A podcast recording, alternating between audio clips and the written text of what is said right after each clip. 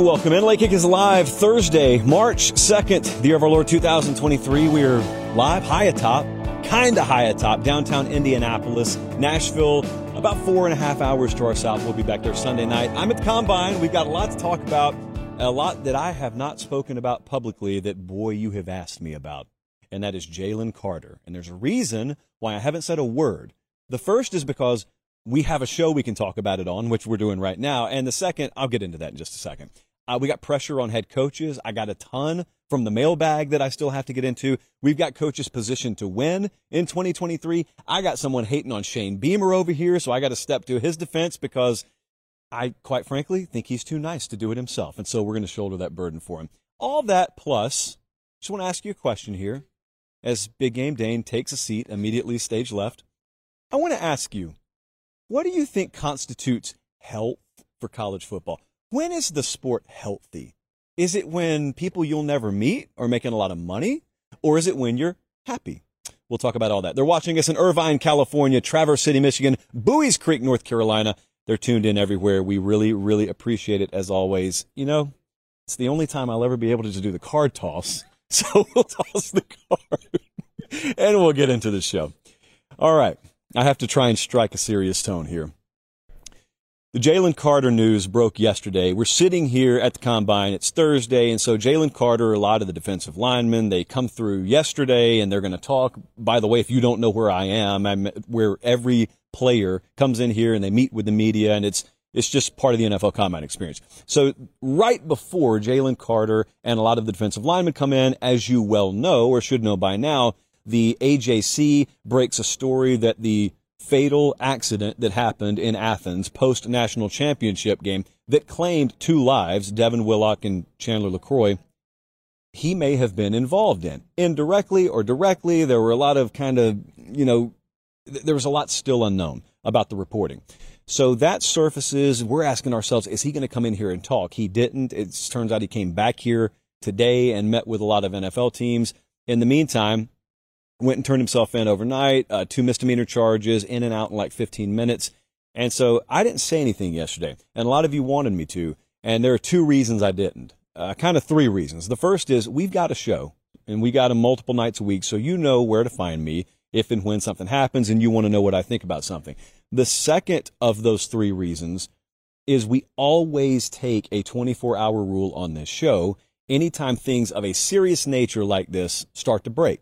And so what that 24 hour rule looks like is this. You see the news break and then you look around and I know we're going to get beaten on it. I know that we're going to be one of the last to react, but I have made a decision very consciously. We're comfortable with that because as you well know, stuff changes so much in the first 24 hours of one of these stories. You get a lot of allegedly, you got a lot of reportedly, you get a, a counter statement from the player himself, as we did with Jalen Carter. So now we're outside of the 24 hour window. Let me tell you the third reason I didn't speak up.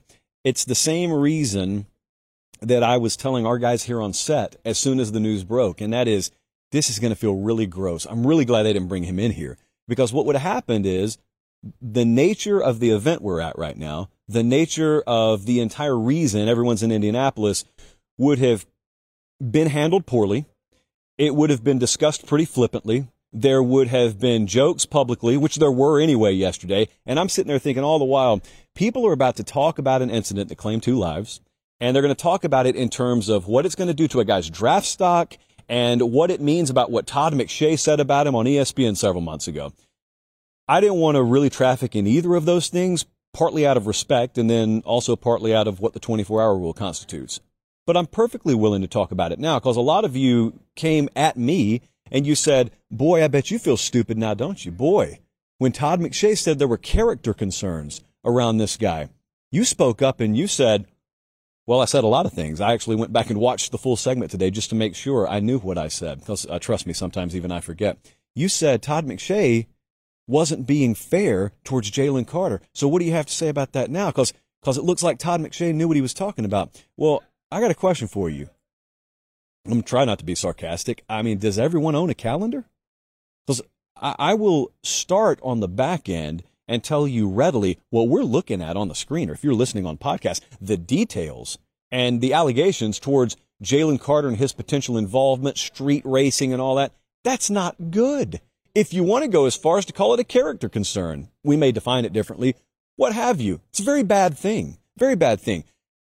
I just happen to believe there could be two truths in the room right now. And the first is uh, Jalen Carter could be involved in some some bad situations there, and also everything. And I mean it when I say every every sentiment that I expressed when Todd McShay initially made those comments back in I think November or December. I stand behind. And because I went back and revisited that today, let me remind you, if you're unfamiliar with what Todd McShay said about Jalen Carter, he said there are character issues with him.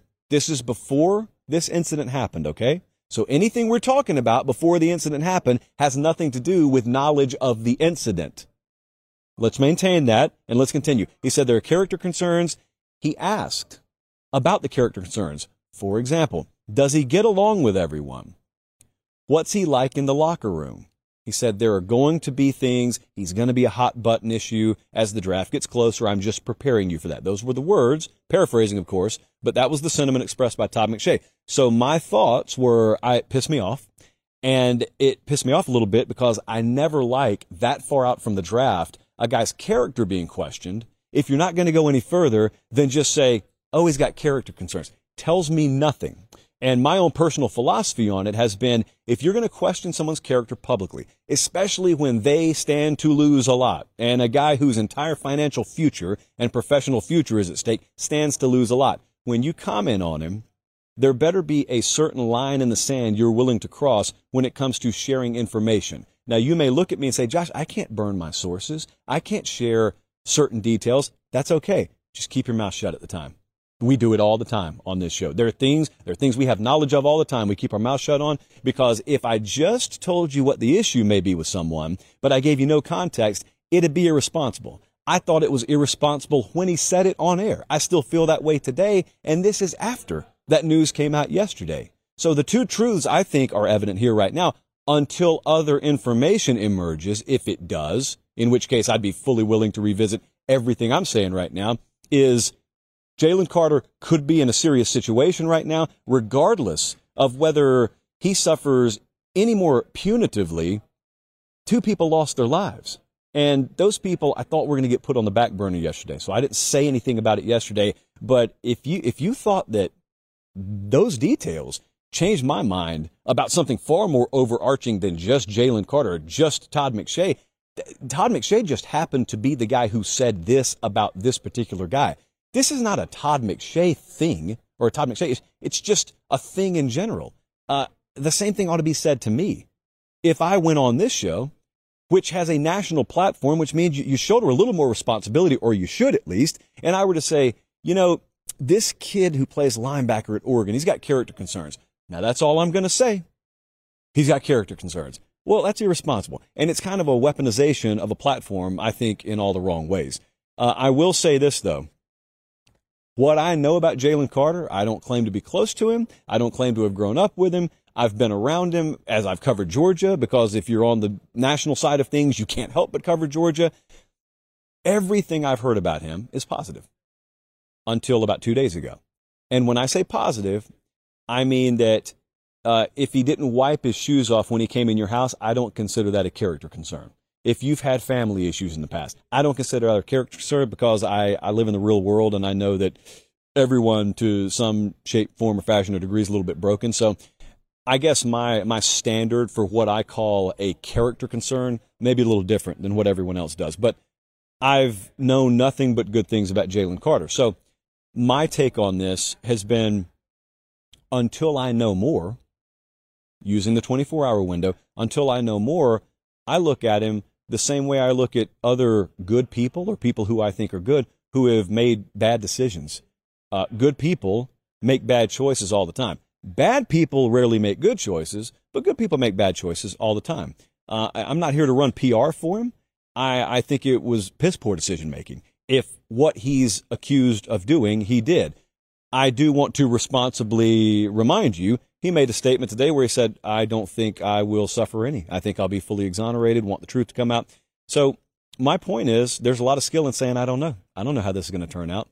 I do know that regardless of how it turns out, everything said before that moment in time cannot include, by definition, that moment in time. And the other thing, I was talking to a buddy about this, kind of telling him what I was going to say on air. He said, Well, it's true that no one could have known he was going to be involved in a fatal accident before it happened, but could that fatal accident not be further evidence that what they said in a general sense is true? They say he's got character issues, then after that he does something. That logic is sound, except that you already made the statement before it happened, and therefore by the very default of what the calendar says, there had to be something else that went into you making that statement. And if all you got from me is, does he get along with everyone? What's he like in the locker room? You know, Todd McShay didn't say anything about something that's going to happen in the future. He said something about what already was. I uh, don't think that there was nearly a burden that should be met to say such things on air. So that's where my mind was on that. We had a question about the health of college football that I wanted to get to. It's a really good one. It's something we've talked about a lot on Late Kick. I'm just going to hit it from a little bit different angle here, immunity. And I also appreciate you guys being tuned in live. I have to, as, as some of you have pointed out in the live chat, I have to move these really, really fancy talent cards. I feel like Bob Barker. Miranda loaded me up with like a hundred of these things. They're great. So I uh, appreciate you guys watching live. So here's what I want to do.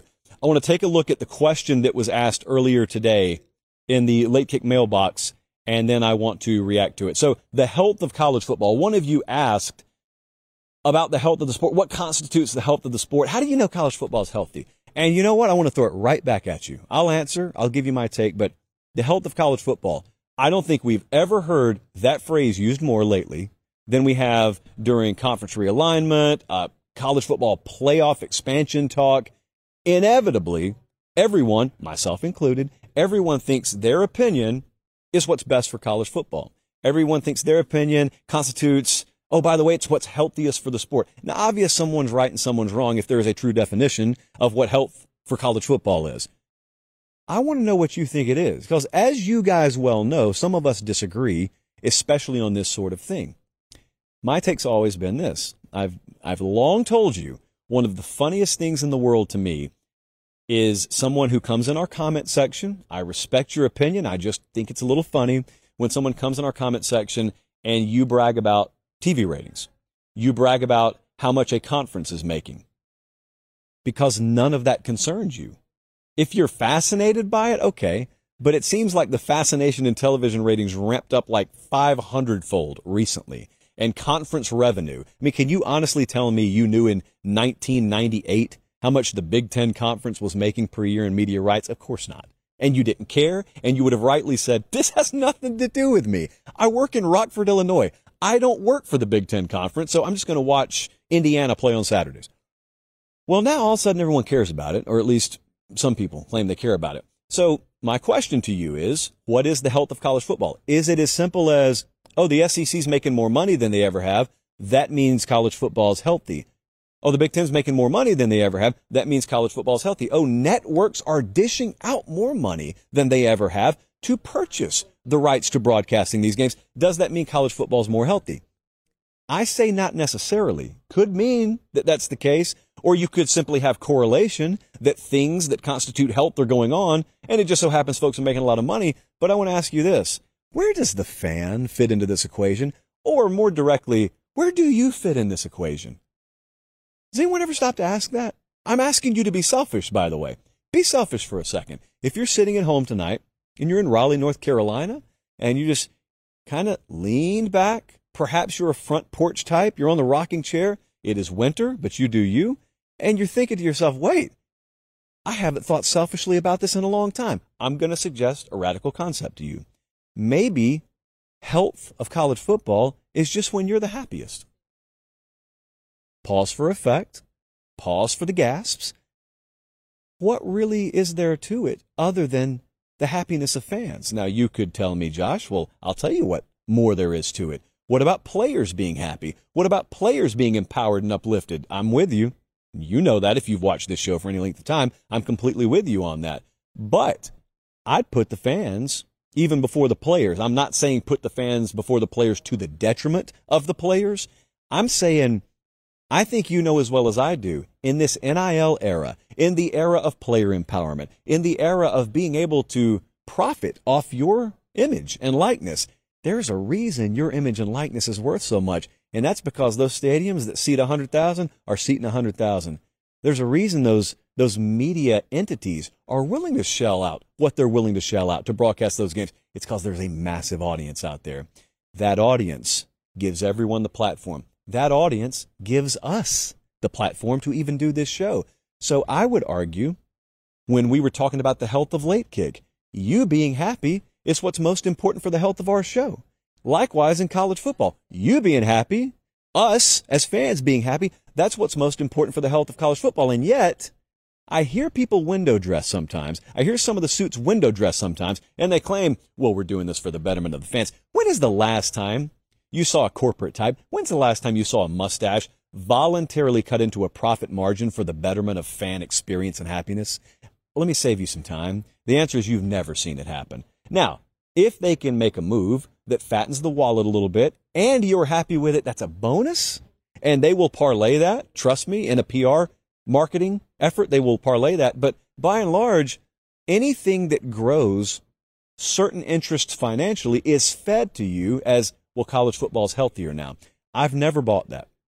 Never bought that. So the question was, well, is college football healthier? I'm telling you right now, I know a lot more money is going to be made by a few people because the University of Southern California is about to be a Big Ten team. I don't think it's what's best for the sport. I've been on record as saying that for a while. I will be interested, just like you will, to see Ohio State go to the Coliseum. Yeah, I understand the spectacle of that. I would also argue you could have done it in out of conference play, but I don't think that the tearing down of geography and the regionality and territoriality that constituted college football and dare I say greatness of college football once upon a time. I don't think that the tearing down of that to just make way for another zero on the P&L sheet is necessarily what's healthiest for college football just because it made someone who works on the 96th floor of a building in a city you've probably never visited happy. I think happiness amongst us is a lot more important. I know that's a very, very FernGully idealistic view of the world, but this is kind of our world. You know, we get to do things in the world of college football. We get to think things in the world of college football fandom that sometimes it's not all right to think outside of this world. That's why we call it entertainment. That's why we love it. Another day is here, and you're ready for it. What to wear? Check. Breakfast, lunch, and dinner? Check. Planning for what's next and how to save for it? That's where Bank of America can help.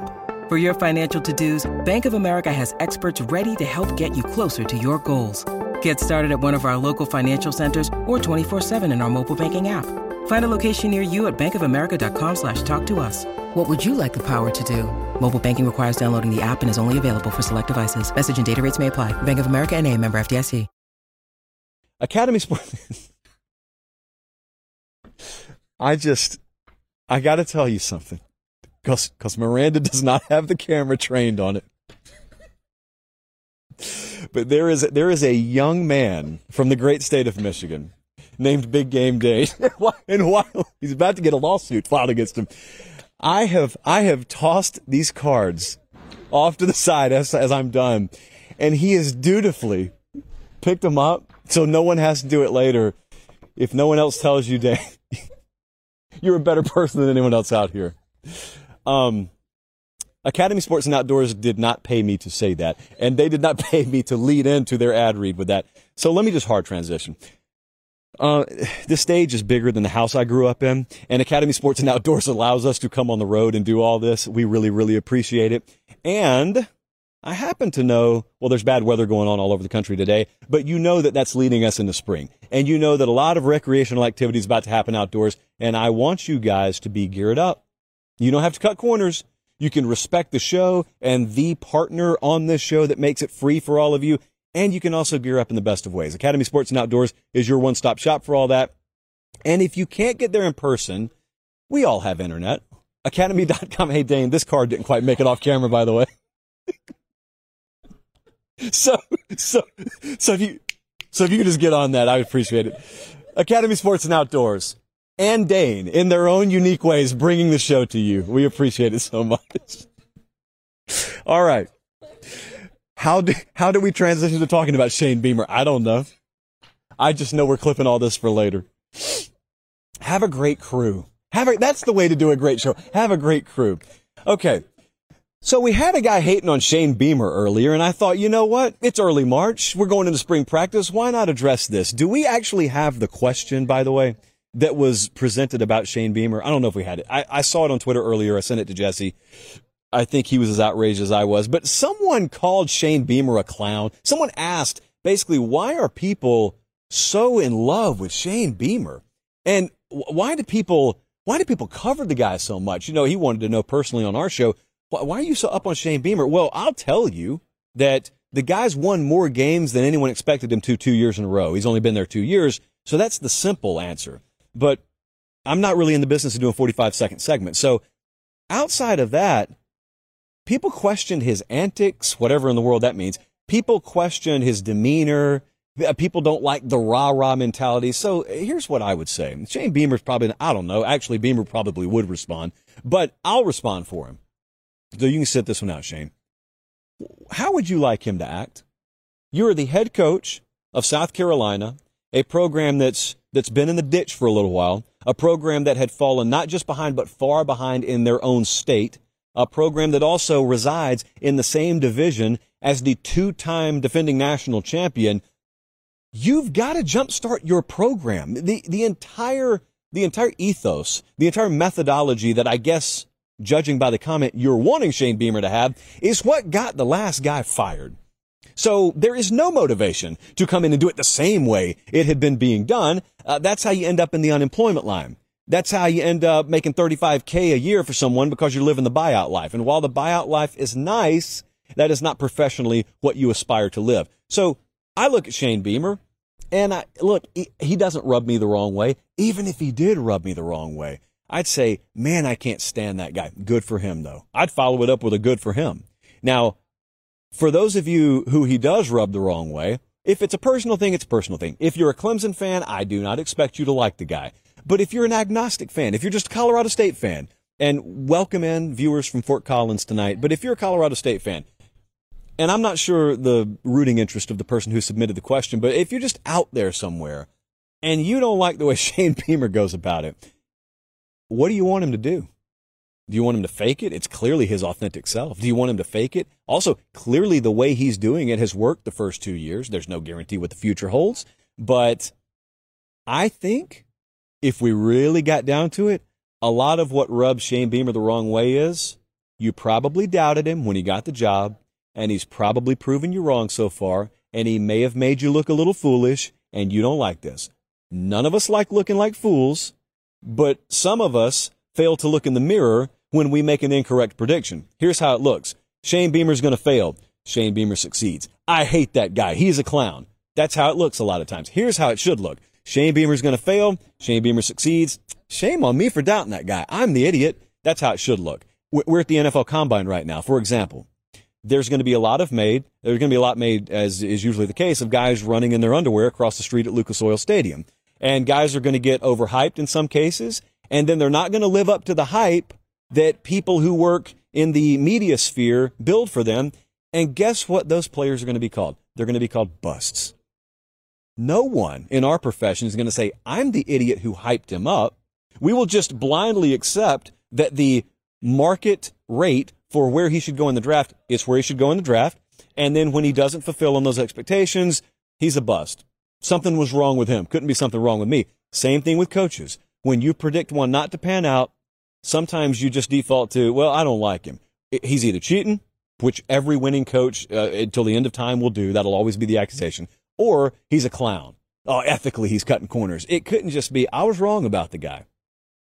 Some of you were wrong about Shane Beamer, and you don't want to admit it. And I'm just here to tell you, as someone who has been wrong before, and I bet if we do this show long enough, I'll be wrong about something again. Sometimes you just, you got to bite the bullet. You got to admit when you were wrong. Remember, I'm the guy who said Texas A&M had a disaster-proof roster coming into 2022. Texas A&M sat at home in bowl season because of how disastrous the team was, regardless of how talented the roster was. It's okay, guys. To err is human. And so to have, to have doubted Shane Beamer in some cases is human. Um, it's okay. You don't have to call the guy a clown. Just because he doesn't carry himself in the stoic fashion that every coach in the 1930s carried himself doesn't necessarily mean he's a clown. Here's the way you know you've got the right approach. Does it resonate with your locker room? Shane Beamer's approach resonates with the locker room. You don't really hear a whole lot out of South Carolina of, uh, doesn't strike the right tone with guys. It just falls on deaf ears. They may not win every game. They won't this year. At least I wouldn't think they would. There I go doubting him. Uh, but that make the guy clown. So, um, and and furthermore, the question to reiterate was, why do you talk about him so much? Number one, we got a lot of South Carolina fans who watch the show. Number two, our data indicates that there are people who are not Carolina fans or Clemson fans who kind of have an interest in Shane Beamer. So the way he's acting, in some shape, form, or fashion, has elicited a reaction or an emotion in enough people to where I'll talk about it, especially if you ask me the question. That just that just gives me a free lead in to discuss it. Uh, speaking of coaches, you guys wanted to talk about coaches a lot today, so we'll talk about it. We had another question in the late kick inbox, and that was the old standby, the old go-to this time of year, and that is which coaches are under the most pressure in 2023. Now, in our world, we define pressure two different ways. What a unique way to hold this pen, by the way. I'm just holding it up so I can freeze frame it later. Um, you got competitive pressure and you got job security pressure. Now, I've got a name written down on this list that has a very large buyout that I think is still under job security pressure, and that would be Jimbo Fisher. There's another name on here like Ryan Day, who I do not think is under job security pressure, but I still think is feeling immense amounts of pressure this year. It's just competitive pressure. So let's talk about him. So Jimbo, Jimbo Fisher, I am going to probably end up making myself sort of a hot button opinion maker on over the summer because I'm teetering dangerously close to, to making another irresponsible prediction about Texas A&M this year. So I've got time. We're only in March right now. There's still time for you to talk me off of this ledge, but I happen to think that he did make the right moves, especially in hiring Bobby Petrino. Not a miracle worker. They don't need a miracle. I just think that for how ignorant it was for me to say they had a disaster proof roster, they, they are really talented. They're really good.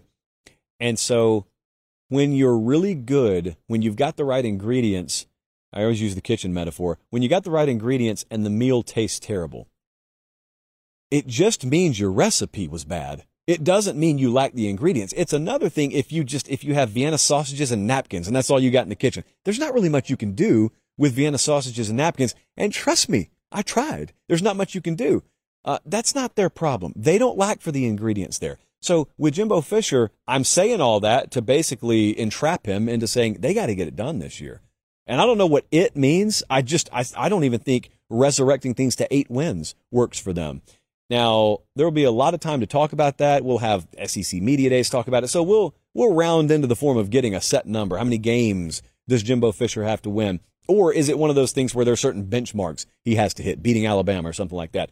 But the other part of this is I don't have a problem with the high expectation out there.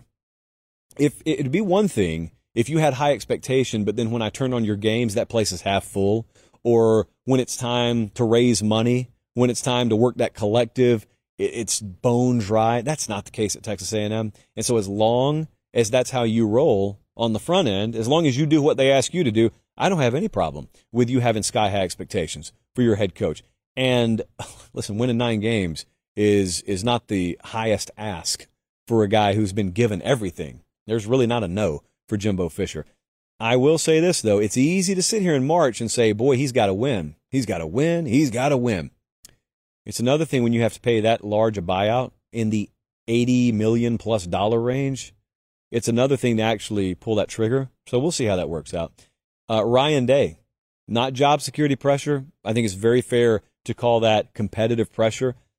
Listen, I think we're already there. So this past year, when we went into the Michigan game, I said it then. I said, this is the most important game of his career because of how uncomfortable, how radically uncomfortable it was about to get afterwards if he lost. Well, he lost. I don't think I've ever told this story. So Gelby and I are standing right out on the field after the game. Stadium is emptied. There were Ohio State players who had come back out of the locker room after the stadium had emptied, and they were right behind our camera. So we're having Dennis Dodd and I are having to do post game live reaction on CBS Sports HQ, and just in the background, there are Ohio State players with their heads just buried in their hands, been bawling their eyes out for like 20 minutes. They knew, because that's how big that game is, but also that coaching staff knew, because they, they fully expected that they had rectified the situation. Everything that went wrong in the snow in Ann Arbor a year prior, they had rectified the situation. Uh, truthfully, I thought they had too. And my belief stemmed from how confident I knew they were internally. And it happened again. And the thing about it is, if you're worried about your team and then they get drug, that's one thing. But I don't really think people can fully appreciate how much a shock to the senses it is, how much a bucket of cold water it is over your program's head when you're just totally convinced that you've put your team in the best position to win. You're totally convinced you're the better team. You've recruited better athletes and everything is sky high confidence wise. And you just get hit in the mouth with a baseball bat. It is, it is so demoralizing. And then they make the playoff, think they played their best football, still lost to Georgia. But that's almost an afterthought. It's the Michigan game that people go back to. It's the Michigan game I go to because that's what we got to talk about again this year. Everything about Ohio State's 2023 will it, it'll revolve around what they do at the end of the season. That's normally the way it is for the Buckeyes. But with Ryan Day, you could ask me, what happens if they lose a third game in a row to Michigan? Well, my answer is they lost a third game in a row to Michigan. That's what will have happened. If they win their other games, he's not getting fired. You can talk about that all you want to. They're not firing a guy going 11 and 1. They're just not. Or if, if they do, we have entered into a total bizarro world. So that is not job security pressure, but it's competitive pressure. Because if you drop a third straight, if once again you're not winning the Big Ten championship because you're not even playing for a Big Ten championship, at that point, you may start doubting yourself internally. And I would hope you're not already at that point. I'm not just talking about Ryan Day. He's the face of the program. I'm talking about the entire internal structure of the program. You've done it as hard as you can. Three years in a row, you will have lost to a team that you fully believe you outman. You fully believe you got a better staff. Uh, you fully believe you put your guys in better position, and you hadn't gotten it done. That's called competitive pressure. No one needs to tell you your, your job's on the line to feel that kind of pressure. What about Texas in year three under Sark? I was talking to someone earlier today about Mike Norvell. You've heard me make this comparison a lot, and I'll continue to do it because we got several months until fall camp opens. This time last year, we were going into spring, and people were talking hot seat with Mike Norvell. Remember that? Florida State? talking about hot seat. No one wants to admit it now, but a lot of people trafficked in that. Credit to Florida State, they gave him time. And it turns out it was going to take three years for Mike Norvell to get things right. And lo and behold, third year happened. He got it right. And now Florida State's off to the races. They're like a co favorite to win the ACC this year. They are a co favorite out of that conference to have the highest odds to win the national championship. Where'd that come from? It came from patience. It came from giving a guy time. The reason I'm mentioning Norvell is because year one and year two were not good. Year one and year two for Sark have not been all that great. Now we enter year three. This is the moneymaker year, literally, figuratively. I think there's legitimate, I think you could legitimately circle Sark as having job security pressure we don't really do that on this show much, but I'm, I'm saying you could do that. But with Sark, he, he cannot complain about his quarterback situation. He can't complain about recruiting. And I'm saying this complimentary. They have acquired the talent they needed. I think one of the biggest misnomers is he inherited a loaded cupboard. He did not. He inherited guys who had some stars next to their name in high school. Uh, a lot of them were at the wrong position. And by that, I mean he did not have line of scrimmage talent. And so they've gone about rectifying that. Year three now. This is when it should happen. This is when you should look at Texas the same way in what, 12 months that we're talking about FSU right now. That's pressure. That's the kind of pressure that's on Sark this year. And Neal Brown at West Virginia is the other one I just kind of tacked onto the list.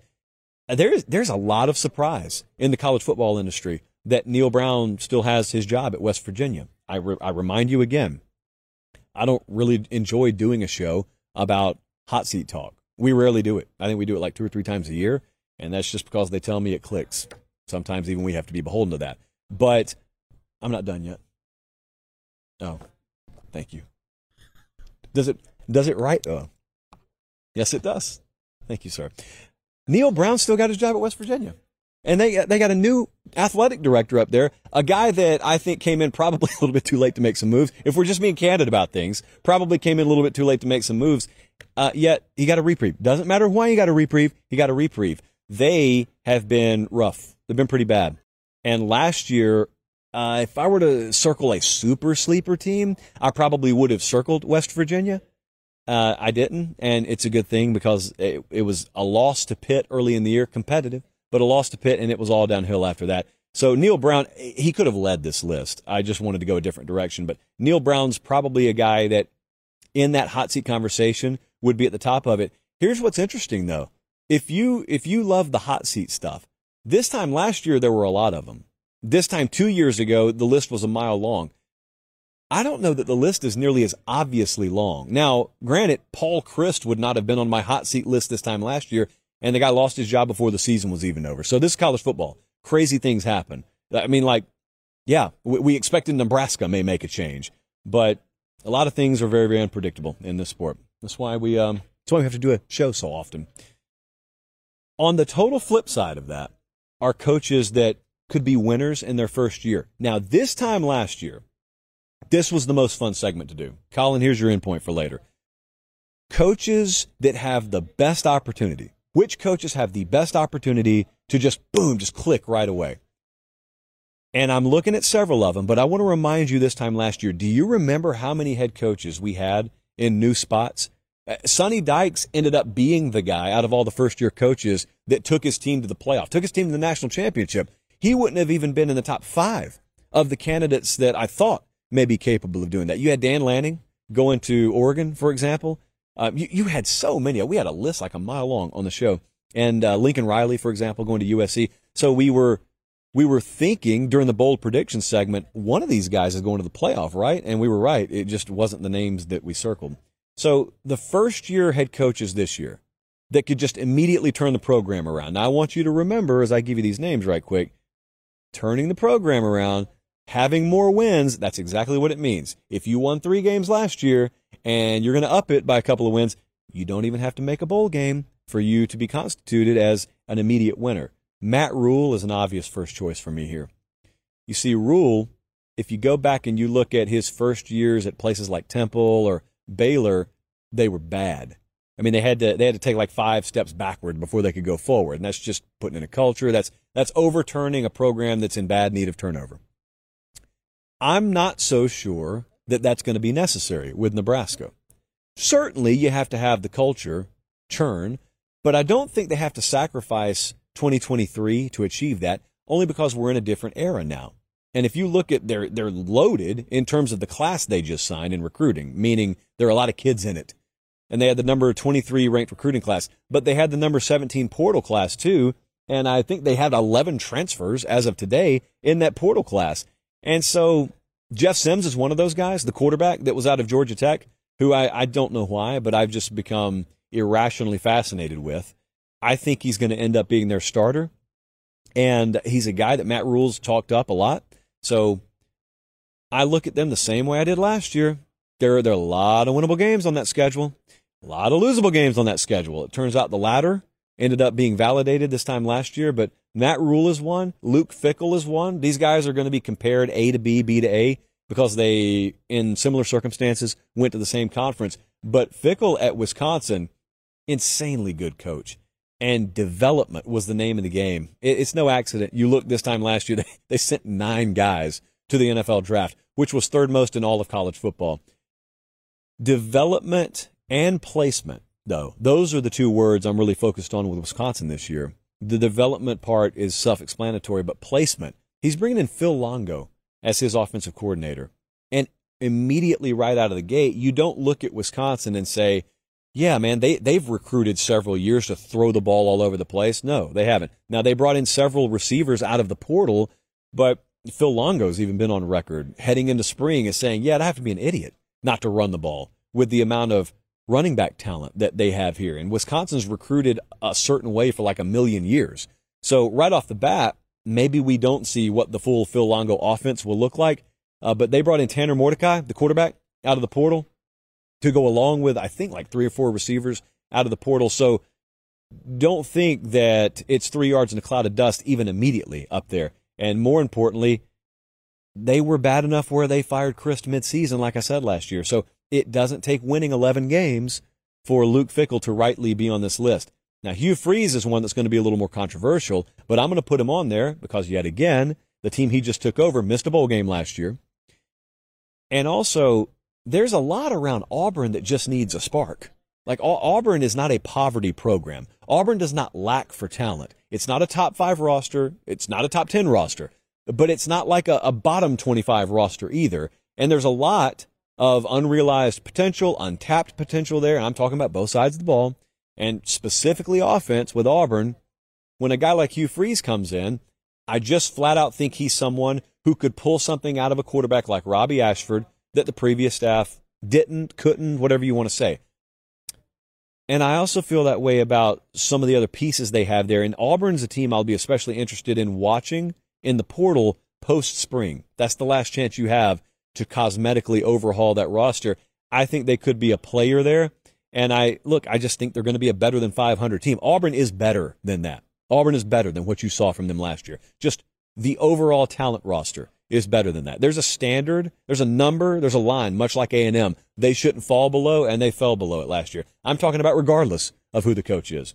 And lastly, let me let me ask you if you've ever heard this guy's name, Deion Sanders. There's always a thought, one way or the other, when I mention his name on the show. Well, Deion's going to be a winner in year one, and by that I mean he's going to win more than one game, and that's that's all it takes, and that's because they went one and eleven last year. So yeah, you you give me the over. If the over unders one and a half on uh, Colorado, someone call up Alan Bell. I'll take that over. If they win three games this year, marked improvement. That's on the field stuff though. I think more so than any other guy I just mentioned, Deion Sanders has already started winning because the playbook to win at Colorado is not the playbook to win at Georgia. At Georgia, that branding and that institutionalized knowledge and pageantry and tradition that we all know about that program makes it so Kirby Smart doesn't really have to sell his program to the masses.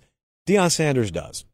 No one knows about Colorado, and if they do, they don't think good things about Colorado. That's not his fault. It's his job to fix. And he's already gone about doing that. Now, he has a unique angle. He has, by way of what his name is, a unique advantage over other folks. And being able to do that, that's part of the reason they hired him. Everyone else had the opportunity to as well. So you can't complain when he's using the resources at his disposal. Uh, but the other thing is, you know they've already sold over 30,000 tickets to the spring game out there, uh, which is more than they've probably had there the past two decades combined at the spring game. Now, you may think to yourself, oh, that doesn't matter. Well, no, it doesn't as to what the record's going to be. But when you think about the battle that they're having to fight at Colorado, it certainly matters. Matters a whole lot. And so Deion Sanders, yes, I think he'll win more games on the field this fall than they did last year. But even more so than that, man, he's not going to lose. Long term, he's not going to lose. For some reason, I read the comments. Uh, there, are some folks that pull against him. Now, granted, if you are pulling against him because you are tired of the hype that he gets, I get it. I would suggest you pull against people maybe like me who, who are hyping him uh, because it's really not on him. But Deion Sanders is a very interesting personality. I think if you did a show, you would talk about him a lot as well. Deion, Hugh Freeze, Luke Fickell, Matt Rhule. I like all those guys to be winners in year one. I appreciate you guys joining us so much. It wasn't that long ago. I forget which city it was in, but it was when I, it was when I was still in Columbus, and it was the Santa Clara National Championship game. I'll tell you exactly where it was. What a godforsaken city to hold a title game in. So anyway, we go out there, and I take the iJosh, not a 14, didn't have the iJosh 14 at the time, I was working at a local news affiliate. There was zero dollars and zero cents in the budget. Had to pay my own way. I just want you to feel sorry for me. And we had that phone propped up against a hotel room ice bucket to do the live broadcast. And from that point, we have arrived here where we have a crew of seemingly thousands and it's top notch in every direction. Yeah, see that? Look at that. You just kind of snap your fingers. There's Miranda. Wave, Miranda. Hi, Miranda. And there's Gelby for good measure over there. Uh, it's a blessing to be able to do this, and it's because of you that we get to do this. It's never lost on me. In fact, I would encourage you guys, if you want a little backstory, go listen to the Tuesday episode of the Late Kick Extra Pod because there was a little behind the scenes, some stuff I haven't shared with you before. There's a lot of college football on it, but that's a Q&A and sometimes people ask off the field related topics. So anyway, it's always just a double salute to you guys for making this possible. We will be back in Nashville, same time as always, live Sunday night. Until then, take care, have a great start to your weekend, and God bless.